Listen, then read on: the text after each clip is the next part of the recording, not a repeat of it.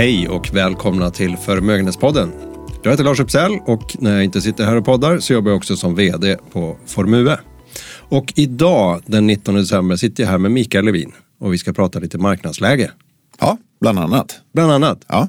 Men du, Micke, det börjar ju närma sig årsslut här. Ja. Vi människor vill ju dela upp saker och ting för att få struktur. Så att, eh, om vi ska börja uppsummera det här året 2022 så vi kan sen blicka fram lite grann i 2023. Ja, grannlaga uppgift skulle jag vilja säga när det kommer till, till 2022. Det, det finns så Ja, det finns så otroligt mycket att tugga på när, när, när det kommer till det här året ur ett marknadsperspektiv men också ur flera andra perspektiv såklart. Men, men här pratar vi lite marknad och, och som sagt ja, jag vet, jag vet nästan inte var jag ska börja. För det, det, såg ju så, det såg ju så hyggligt ut när vi gick in i 2022, eller hur? Ja, det gjorde det. Förutom att jag då den första januari insjuknade i covid. Aj då. Så ja. vi kan väl börja i den änden. Ja, ja, det definierar ju faktiskt lite vad som hände under året och kanske inte covid per se. Eh, det var ju liksom 2020 som var det stora covid-året ur, ur det perspektivet. Men covid la ju lite grunden till en del av de här effekterna som vi har sett under, under, under 2022. Och eh, återigen, vi, vi, har inte tid att dra hela storyn men eh, det är ju klart där när covid första gången slog till eh, så blev det ju liksom ett, det blev ju en tvärnit i den globala ekonomin. Saker och ting stängdes ner, försörjningskedjor pajade och folk satt hemma. Eh, allting kändes det som det skulle rasa och sen responsen massiv då från, från både finans och penningpolitiken. En hel del stimulanser som, som eh, liksom skickades ut i ekonomin. Faktum, vi får väl kanske inte eh, ja, de beräkningar jag har sett var någonstans 22 procent av det globala BNP det gick ut i stimulanser under 2020. Det, är liksom, det, går, det går knappt att förstå hur mycket pengar mm. som, som trycktes in. Och plötsligt så får vi ju då en situation där folk sitter hemma och, och inte kan göra så mycket men, men plånboken är ganska välfylld. Eh, det är klart man börjar klicka hem saker på nätet. Mm. Och så har vi, ja, eller för den delen eh, köper sådana här, eh, vad heter det, kryptovalutor och NFT och, och meme-stocks och allt vad det var. Man bygger poolar och bygger hemma. Ja, ja nej, men det, plötsligt så, så blev det liksom efterfrågesidan, den, den tog fart rejält. Samtidigt som utbudssidan då med tanke på covid-nedstängningar, störningar och så vidare inte kunde leverera. Och där någonstans hade vi väl liksom grunden till, till eh, eh, den här inflationsbrasan som tog fart under senare delen av 2021. Och det var väl med, egentligen med de premisserna vi gick in i, i 2022 att inflation var ju på kartan. Det var ju inget snack om det. Mm. Eh, men tillsammans då med ja, ja, en gryende energikris. Den hade förmodligen kommit även utan covid. Eh, men det förstärkte ju det här och Eh, det blev ju på något sätt definierande för, för året skulle jag vilja säga. Att, att inflationen steg och då en ganska kraftig respons från centralbankerna. Plötsligt så ja, började de höja räntan. Det var ett tag sedan. Det var ett tag sedan. Eh, och de höjde räntan ganska fort. Eh, och liksom resten av, av ja, räntesidan den följde ju med helt enkelt. Det mm. började under 2021 men under 2022 då så, så slog det igenom på bred front. Och på något sätt så, så vi pratade ju om det här lite innan vi gick in i studien att, att skiftet 2022 kontra de senaste 10-12 åren det är ju liksom massivt. Mm. Det är ju en helt ny miljö. Och eh, det är ju klart att när en sån vad ska man säga, omsvängning sker då kommer det hända saker på marknaden. Problemet mm. var ju som vanligt då att det var kanske ingen som hade det här på sin karta 2022. Nej, speciellt inför mm. i prognoserna nu. Ja. Men du ska ju säga någonting lite mer om energipriserna för de har väl varit en viktig del i mm. drivaret av inflation och därmed ränteökningarna. Ja, eh, det, det har de varit och, och en del av den där liksom ja, energisituationen. Eh, visst, Ukraina har spelat in. Det, det är ingen snack om den saken, framförallt för Europas del. I och med att ja, Tyskland har varit eh, en stor köpare av bland annat gas då från, från Ryssland och den kanalen är stängd nu. Eh, men faktum kvarstår ju att de senaste fem sju åren så har ju det här skiftet mot ett mer hållbart samhälle eh, det har ju dragit väldigt mycket kapital till grön energi. Mm. Alltså sol, vindkraft, allt ja, fossilfri energi. Vilket innebär att, att investeringarna i den traditionella energisektorn de, de har sjunkit ganska så kraftigt. Och det har lett då till att liksom utbudssidan på olja, eh, gas och så vidare den, den har inte riktigt hängt med efterfrågan. Och det är det jag menar med att, att den här energikrisen eller stigande energipriser det hade förmodligen hänt ändå men det förstärktes av, av Ukraina-kriget. Då. Mm. Eh, och ja, återigen, skiftet på marknaden om vi återvänder till det, för det tycker jag är lite viktigt. Mm. Det, det är så lätt att liksom sjunka in i någonting, vi kallar det för att extrapolera. Att bara för att någonting har varit eh, på ett visst sätt under en viss tid så tror man att ja, men det, det är liksom det normala, så kommer det alltid att vara. Och den känslan har vi haft lite grann efter finanskrisen att marknaderna har ju med vissa korrektioner här och var och det har varit lite eurokriser och det har varit lite tidigare energikriser. Fast åt andra hållet då 2015-2016 när det var ett nästan överutbud av energi och oljepriset var, var nere på 20 kunde det var då man kunde köpa olja, eh, få betalt för ja, att ta olja? Under, under vissa. Det var, det var några, någon dag där under covid eh, när det var som värst också mm. som, som det hände. Men just 15-16 Eh, det var ju spåren av den här amerikanska shale-revolutionen när man ja, hittade nya sätt att utvinna olja och gas. Mm. Eh, som oljepriset var nere ja, kring 20 dollar eller någonting sånt. Och då, då blev det rätt surt på marknaden där. var lite strul i Kina.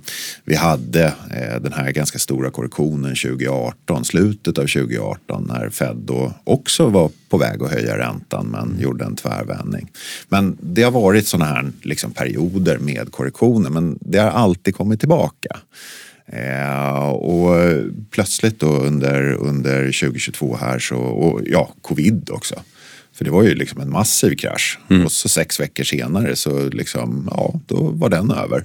Ja. Eh, och här 2022 så har det inte gått över. Mm. Utan plötsligt har vi fått liksom vänja oss vid att ja, men, eh, det har gått ner under en längre period. Vi är ju trots allt ja, nästan ett år in i den här ganska kraftiga nedgången och allt har gått ner och det är det som mm. skiljer ut det. Att ofta så, så eh, om aktiemarknaden har ett riktigt dålig år, eh, dåligt år så brukar man ju få lite tillbaka på ränteinnehaven i portföljen då för att ja, räntorna sjunker när, ja, och så vidare. Ni, ni, ni kan historien med den här lagen, kära lyssnare. Eh, men här hade vi en situation där både aktiemarknaden och räntemarknaden gick ner eh, ja. i och med att räntorna steg. Eh, och det här året kommer som sagt stå ut när vi, när vi summerar det. När man tittar liksom på eh, avkastningsår ur ett bredare perspektiv. För nästan allt är på minus i år. Mm. Men du, är det inte lite sunt att vi har fått tillbaka räntor? Det tycker jag är jättebra. Ja. Eh, jag vet inte om det ens kan anses som kontroversiellt att tycka det men, men eh, återigen, räntan det är ju priset på pengar. Det måste ju spegla mm. någon sorts form av risk. Och den, det har inte funnits ett pris på pengar för de har varit gratis. Och det är klart att det blir liksom snea effekter här och var av en sån regim. Och eh, återigen, anpassningen till de här liksom nya räntorna eller mer normala räntorna, den har ju varit smärtsam. Men det är samtidigt också en förutsättning för, tycker jag, ekonomin och även marknaden att fungera mer normalt framöver. Så eh, visst, tråkigt, eh, det svider i portföljen, det gör det. Eh, men förutsättningarna framöver blir ju också mer vad ska man säga, balanserade eller riktiga. Mm. Så ur det perspektivet så tycker jag det är bra. Även om det som sagt är tråkigt ur ett portföljperspektiv. Du var inne, ska vi prata lite mer om portföljerna, hur mm. de har reagerat i år? Ja. Jag har varit inne lite på det. Men... Ja, eh, och återigen, eh, det mesta har gått ner. Det mesta har gått ner. Ja. Skulle vilja säga att modellen inte fungerar, det vill säga diversifiering är ju mm. den enda gratislunchen brukar man prata om. Ja. Men har det fungerat? Uh, inte fullt ut. Det, det, får man ju säga. För traditionellt sett så är ju liksom en portfölj, man brukar säga aktier, man brukar säga räntor och sen plockar man på lite andra saker i form av alternativa investeringar och så vidare. Eh, och där har ju liksom grundpelarna eller grundbultarna, aktier och räntorna, båda har gått ner. Det är ju klart man, man åker på stryk. Eh, sen vissa alternativa investeringar har ju också haft ett tufft år, även om en del, an, eller en del av dem har klarat sig ganska bra. Och vad tänker du på alternativa investeringar? För? Ja, eh, tar vi private equity så så, eh, har ju det hållit emot ganska så hyggligt. Eh, fastigheter har ju haft ett tufft år. Mm. Eh, men det är väl lite mer åt det noterade hållet, alltså noterade fastighetsaktier, obligationer och så vidare. Däremot onoterat, det som vi på Formue kallar fastigheter, det vill säga ja, riktiga fastigheter, bricks and mortar. eh, de har hållit emot lite bättre. Men det är ju klart, i och med att det är onoterat så är det ju en viss eftersläpning i värderingen av dem. Så det är väl inte osannolikt att framöver att det kommer bli lite motvind där också. Mm. Eh, Hedge-strategier brukar ju också vara eh, alternativa investeringar och där är det lite mer av en blandad påse. Eh, både aktie och räntesidan på hedge. Eh, återigen, det, det, finns ju väldigt många olika strategier där ute men generellt sett så, så har det varit tufft i de två också. Medan mer opportunistiska strategier som, som eh, ja, makro brukar man kalla, mm. kalla det för. Eh, det är strategier som kan ta positioner i princip över hela bordet. Eh, de har klarat sig väldigt bra. Mm. De är ofta snabbfotade och, och ja, eh, i, i vår lilla eh, hedge-exponering så, så har det just varit lite motvind i, i aktiesidan. Eh, delvis på räntesidan men framförallt makrosidan då har gått otroligt starkt faktiskt. Så den, delvis så har diversifieringen fungerat men mellan de klassiska tillgångslagen då aktier och räntor så, så har det varit, ja, har man fått mindre hjälp från från diversifiering. Just det. Men diversifieringen, det kan vara värt att nämna inom, inom tillgångslaget aktier så mm. finns det ju, liksom, om vi tar bara tillväxtaktier och mm. value-aktier så ja. har det varit en stor skillnad där och även mm. eh, globala investeringar eller globala aktier har man ju fått en, en valutaeffekt som har varit ja. positiv. Då. Exakt, nej men alla marknader har ju inte gått ner exakt lika mycket. Så det, det är ju klart som du nämner, vi har ju haft hjälp av att kronan har, har varit otroligt svag här under året. Så att utländska investeringar, där, där, där har man ju gynnats kraftigt. Medan den svenska börsen då har, har eh, ja, på pappret då haft, haft det lite tuffare. Eh, sen såklart olika typer av stilar. Eh, tillväxt har ju gått sådär då i en stigande räntemiljö medan value eller värde har, har klarat sig bättre. Samma sak med stora bolag har ju klarat sig eh, generellt sett bättre än småbolag. Mm. Eh, de är ju oftast i tillväxthinken. Liksom. Så mm. där, där har det varit motvind. Eh, så återigen, eh, det har fungerat till viss del men kanske inte lika bra som, som i en normal marknadsmiljö. Men förhoppningsvis när vi tittar framåt då så har vi lite mer normalitet än de här senaste 10-12 åren där vi eh, ja, har egentligen haft en, en, jag skulle säga, lite kontroversiellt kanske, riggad spelplan. Ja. Men kanske inte så långt från sanningen. Nej. Eh, men mm, annan spelplan framåt, eh, det är räntorna du tänker på då? Mm. Eh, återigen, man behöver ju ett pris på pengar. Ja. Det, så, så enkelt är det. Eh, och eh, det är ju inte bara räntan, det är ju, det är ju hundra andra saker som vi behöver ta hänsyn till också. Och eh, mycket av, av Eh, 2023 kommer ju att handla, i min bok i varje fall, om, om den ekonomiska utvecklingen. Eh, för att 2022, eh, så som det har utvecklats, eh, så har det varit väldigt mycket mörka moln på himlen. Eh, framförallt prognosmässigt och, och tittar man på, på olika typer av undersökningar hur företagen ser på framtiden, hur hushållen ser på framtiden så kan man ju få intrycket då av att ja, eh, vi är på väg ut för ett stup. Men så har det ju inte varit utan data och, och liksom de siffror som har kommit in här under året de har varit hyggligt robusta. Eh, och den stora frågan då är 2023, vad, vad, vad kommer att hända där? För det tar ju oftast ett tag innan just stigande räntor som har varit fallet i år då liksom fullt ut slår igenom. Mm. Du märker ju inte det. Eh, tar vi Sverige, en, en, en sak som många gillar, eller gillar, gillade kanske att prata om är ju bostadsmarknaden. Eh, där har ju varit lite motvind. Vi har ju väldigt hög andel rörliga räntor i Sverige och det slår ju igenom rullande på ett par månader. Så det är väl egentligen nu då som, som man märker fullt ut vad de här stigande räntorna innebär i plånboken. Men tittar vi till exempel på USA, där har man ju en otroligt hög andel med bundna lån. Mm. För där tar man ju ett lån på 30 år och så låser man det. Och där är räntorna ännu högre än vad de är i Sverige? Ja, men det märks ju inte för att där. folk har ju fått, det är det, är det är ju inte alla som behöver lägga om sina lån i år. Nej. Eh, utan säg att du tog ett lån för tre år sedan ja, men då har du 27 år kvar så att det, det, då blir ju inte bostadsräntan kanske eh, det viktigaste i, i, eh, i, din hushållskalkyl utan det, det, är andra faktorer som, som spelar in. Men där, eh, vi eh, har, har ju sett ganska eh, st kraftigt stigande räntor på eh, bostadslånen i Sverige men de 30-åriga bostadslånen i USA de var uppe på nästan 7,5 procent här för några veckor sedan. Mm. Eh, och det får ju mer till effekt just nu i USA. Vi ska inte bara prata om det, men, men det är ju att marknaden bara liksom går i det.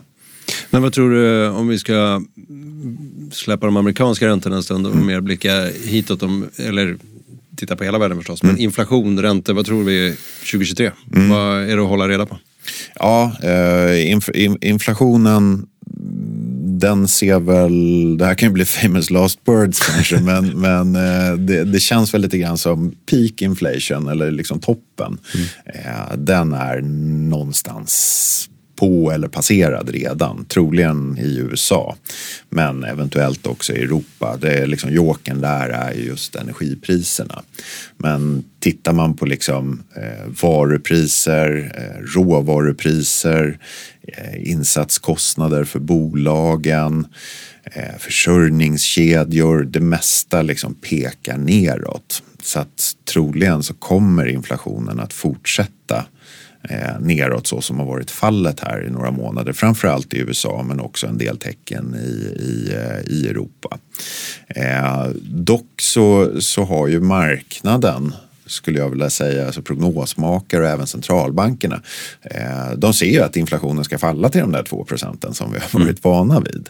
Och där, det är väl liksom lite frågan framöver, kommer vi att landa där?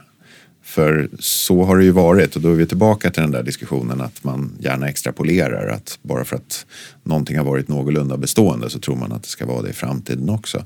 Eller kan det vara så att vi är på väg kanske mot 3, 4, 5 procents inflation. Att det blir det nya normala. Mm. Och då blir ju räntesidan liksom ganska intressant för att det är ju svårt att ha eh, liksom långsiktigt räntor som, som ligger klart under den inflationen. Mm. Eh, och så har vi ju då också den liksom, ekonomiska sidan som vi inledde här med att, att ja, får vi en rejäl inbromsning i den globala ekonomin då kommer ju inflationen falla för att efterfrågan faller ju bort. Mm. Och i sin tur då, vad betyder en sån inbromsning för bland annat arbetsmarknaden? Som fortfarande är stark både i USA, i Europa, i Sverige om arbetsmarknaden skulle börja, eh, liksom inte krackelera men att ja, arbetslösheten skulle börja stiga helt enkelt. Då kommer du få ett ännu större efterfrågebortfall mm. och då får du ännu mer nedåttryck på inflationen. Men i ett sådant scenario då så då ser det ju också lite mörkare ut rent marknadsmässigt. Du, Ja, det gör det förstås. Men jag tänkte, du, arbetsmarknaden tänkte hålla kvar där. En, mm. en viktig del som vi väl är ganska mycket inne i nu är väl löneförhandlingarna mm. som pågår. Mm. Uh, nu tycker jag det jag har läst om, i alla fall i Sverige, som jag har bäst koll på, uh, är väl att det är ganska det är högre förväntningar eh, mm. från arbets, arbetstagarna kan man säga, mm. eh, än vad det varit historiskt de oh, sista ja. åren. Men det är fortfarande inte uppe för att man söker inte en reallöneökning utan man accepterar att man mm. kommer ha en sämre ja. ekonomisk situation egentligen än man haft tidigare. Ja, och det, det tror jag är, är vad ska man säga, just givet de ekonomiska utsikterna. Så det är kanske inte i det läget man, man tar i. För att återigen börjar arbetsmarknaden att, att eh, tappa lite grann. Eh, då spelar det ingen roll så att säga om du fick 7 eller 8 procent om du blir av med jobbet. Mm. Eh, och där har väl, om man ser på den återigen, eh, det här är ju långt utanför vad, vad, vad, jag klarar av att diskutera men, men Sverige har ju framförts, åtminstone internationellt, som ett exempel på en god lönebildningsmodell. Mm. Att både arbetstagarna och eh, arbetsgivarna, då, eller facket och arbetsgivarna, eh, liksom försöker tänka lite längre än, än bara den senaste utvecklingen. Och vi har ju också haft historiskt sett en, en ganska god reallöneutveckling i Sverige mm. de senaste 25-30 åren. Eh, nu i år, ja, det, det svider ju plånboken för alla med, eh, med de här inflationstalen. Ja, det blir lite spännande att se hur det där fungerar runt om i Europa framförallt där ECB mm. ska försöka kontrollera då, ja. eh, olika utveckling i olika länder. Ja, exakt. Och där har väl börjat komma en del avtal i Tyskland. Det är ju den här eh, ja, fackföreningsrörelsen eller fackföreningen som heter IG Metall som är väldigt stark i Tyskland och den tyska industrin. Eh, och de fick väl ett avtal på vad var det, 18 eller 24 månader på 8-9 procent. Och det är också klart under liksom inflationstakten om man slår ut de där mm. löneökningarna på nästan två år. Då.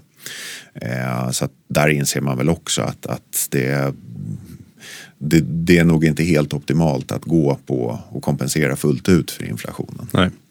Så det får vi se. Men du, eh, centralbankerna kommer svara på det. Vad tror du? Mm. Har du scenario? Några höjningar kvar? Ja, ja eh, det är väldigt mycket så Ska Fed höja 50 eller 25 punkter? Ja. Det, det, för mig så är det nog att ja, men de, de, eh, de höjer helt enkelt. Mm. Och där tror jag vi, vi kommer att få se eh, fortsatta höjningar. Återigen, eh, det är ju väldigt avhängigt då hur, hur ekonomin utvecklas. För man får också komma ihåg att precis som vi pratade om bostadslånen, att det tar ett tag innan liksom räntorna slår igenom. Och det är ju samma sak för centralbankerna, att, att räntehöjningar, det, det tar ett tag att arbeta sig igenom den reala ekonomin. Så egentligen nu så ser vi effekterna av de första räntehöjningarna som kom för ungefär ett år sedan. Eh, men ja, och sen återigen, marknaden har ju sin uppfattning. Och de är ju inte helt överens, åtminstone med den amerikanska centralbanken. Eh, Fed är ju tydliga på att det blir fortsatta åtstramningar och, och sådär medan marknaden ser faktiskt räntesänkningar under andra halvåret 2023 på den amerikanska centralbanken. Eh, och sen i förra veckan så kom ECB med sina eh, 50 punkter då som var förväntat. Eh, men man följde upp också med en, en rejält hökaktig som det kallas då, eller stram eh, presskonferens där Christine Lagarde då, som är ECB-chef eh, var väldigt tydlig med att vi, vi kommer inte svänga. Eh, utan det blir, det blir fortsatta höjningar. Mm. Och ECB vill dessutom då, och det var väl det som fick förra veckan att avsluta så tråkigt. Eh, man vill börja dra tillbaka likviditet, det vill säga inga kvantitativa lättnader utan tvärtom då kvantitativa åtstramningar från och med mars nästa år. Eh, och det blir ju ytterligare liksom en, vad ska man säga, eh, sten på bördan för marknaden då. För det är en sak att man höjer räntan men likviditeten är ju liksom oljan i det finansiella systemet och börjar man dra tillbaka den då blir det ännu tuffare finansiella förutsättningar. Mm. Eh, så att det kommer bli ett spännande 2023 Det blir alltid ett spännande år. Ja, ja. Men det, ska vi släppa räntan, centralbanker lite, prata lite geopolitik och energipriser. Och Geopolitik tänker jag kanske framförallt på Ryssland-Ukraina-situationen eh, när jag tänker på energipriser. Då. Ja, den, tyvärr så fortsätter ju kriget. Eh, och Ryssland verkar inte, trots eh, ja, rapporter om eh, tunga förluster, de, de åker på, det är klart Ukraina tar ju stora förluster också. Eh, men ryssarna verkar, verkar ha gett sig tusan på liksom att fortsätta. Eh, så den, den kommer ju ligga under överskådlig framtid tyvärr. Eh, och eh, samtidigt på energisidan, Europa har ju skulle jag vilja säga, eh, anpassat sig ganska väl ändå. Eh, vi får komma ihåg att, att eh, 40 procent av Tysklands energibehov det kom från Ryssland mm. i form av gas. Och nu kommer ingen gas. Eh, men eh, Eh, genom då, eh, ja, trolla med knäna tänkte jag säga, så, så har Europa ändå rätt välfyllda gaslager. Eh, man har köpt upp sån här LNG, liquefied natural gas, över hela världen och konverterat LNG-skepp, alltså sådana här tankefartyg som, som liksom ja, flytande behållare i princip. Mm Eh, istället för att bygga då gaslager. Eh, så man har varit ganska duktig på det där och gaslagren då över Europa är fyllda till 90 procent eller 95 eller vad, ja, beroende på land. Eh, men återigen när det är kallt så drar man ju ner på eh, gasen i de här lagren och det förutsätter då också att man har en viss tillförsel. Och den tillförseln kom ju tidigare liksom regelbundet. Eh, så det, det, är väl den frågan då som är lite jokern. Kommer man att klara då när man drar ner på lagren mm. att få, få dit de här 10 eller 15 procent av totallagren som krävs varje månad för att då någon gång borta i april, maj där nästa år eh, ligga på, på runt 20 procents fyllnadsgrad som är liksom minimum. Det, det är så långt du kan dra ner lagren. Eh, och där, där, där är det såklart mycket spekulationer om hur vädret kommer att bli då under, under vintern här kallare än på sommaren? Eh, det kommer det definitivt att, att, att bli. Men eh, återigen, Europa har ju anpassat sig eh, förvånansvärt väl till, till liksom den här chocken som, som Ukraina-kriget innebar på energisidan. Ja, och tänker nu klarar man den här vintern så borde man ha ännu bättre möjligheter att anpassa sig till mm. nästa vinter och så vidare och göra ja, större åtgärder.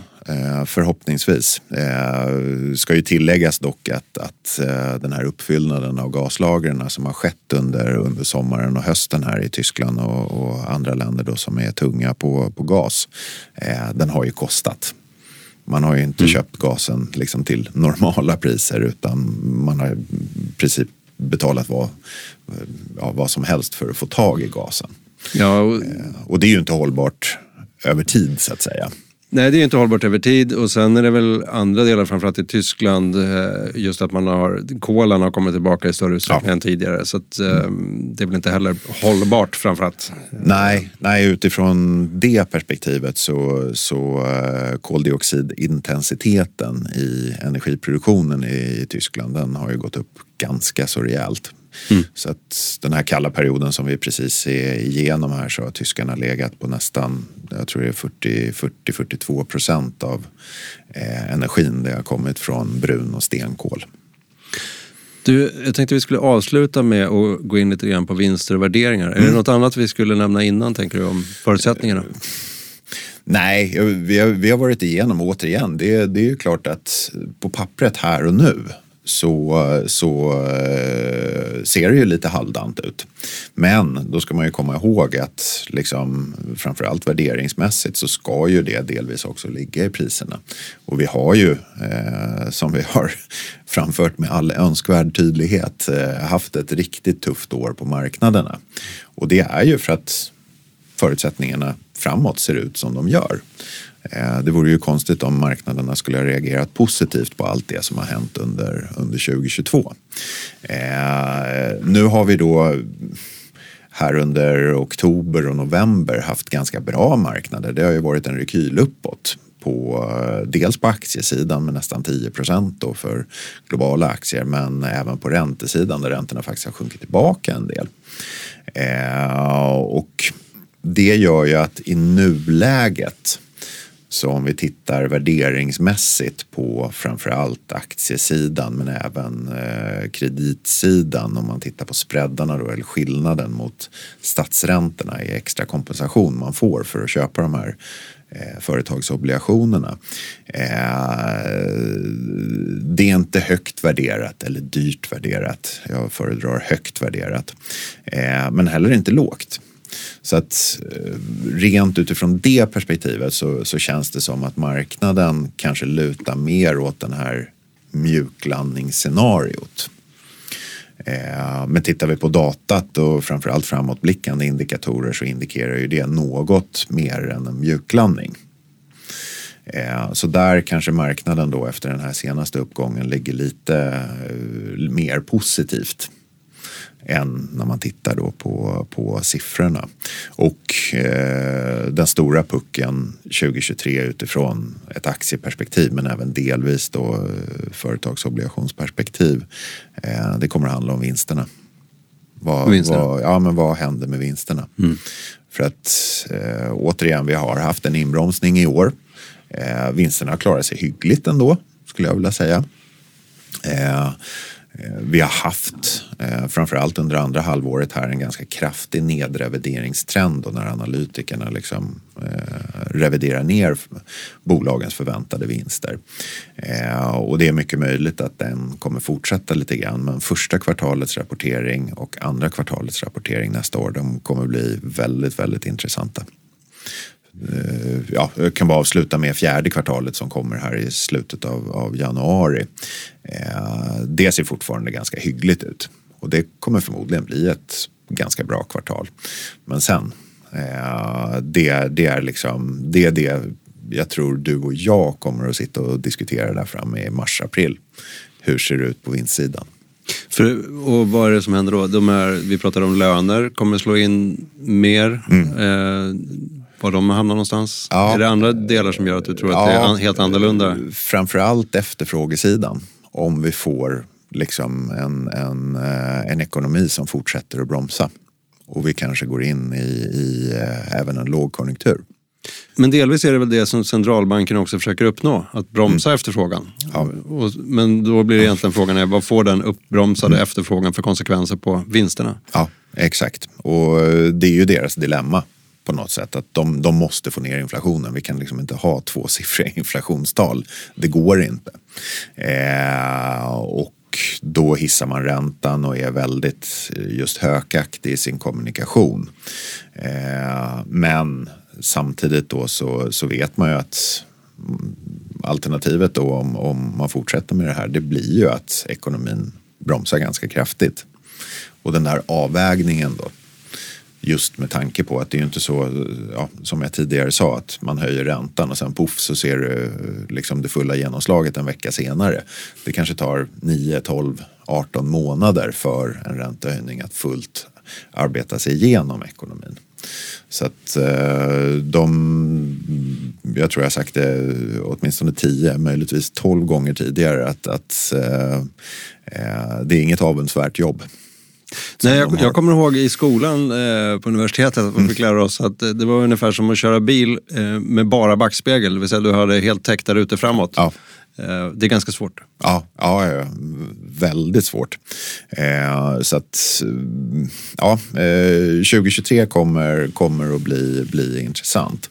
Men eh, som vi också har sagt ett antal gånger tidigare här, marknaden är ju också framåtblickande. Så att oftast då när det känns som allra mörkast Eh, vilket kommer ske då i januari, februari, även rent vädermässigt. Eh, så eh, det är väl oftast någonstans där. Återigen, ingen på något sätt eh, spådom där, men, men marknaden kommer att vända före ekonomin. Det kommer det göra. Ja. Det får vara slutordet för både idag och för 2022. Mm. Ja, shit vad, for, vad fort det gick. Ja, det, Både det, året och podden. Ja, verkligen. Vi har ju suttit här och pladdrat ja, jag vet inte, det, det, det är bara svårt att greppa. Det kändes som, som igår när vi just satt och, och funderade på vad det här året skulle, skulle innebära ur ett marknadsperspektiv, ett ekonomiskt perspektiv, perspektiv och så vidare. Och så, ja, here we are. Here we are. Mm. Stort tack till er lyssnare. Jag skulle också vilja tacka dig Mikael för otroligt intressanta samtal i år och ser fram emot nya samtal nästa år. Ja, tack själv. Och Point Break, den studion där vi sitter. Stort mm. tack för samarbetet. Har fungerat fantastiskt i år. Så tack till er också. På återhörande 2023. Vi ses då. Hörs då ska jag säga.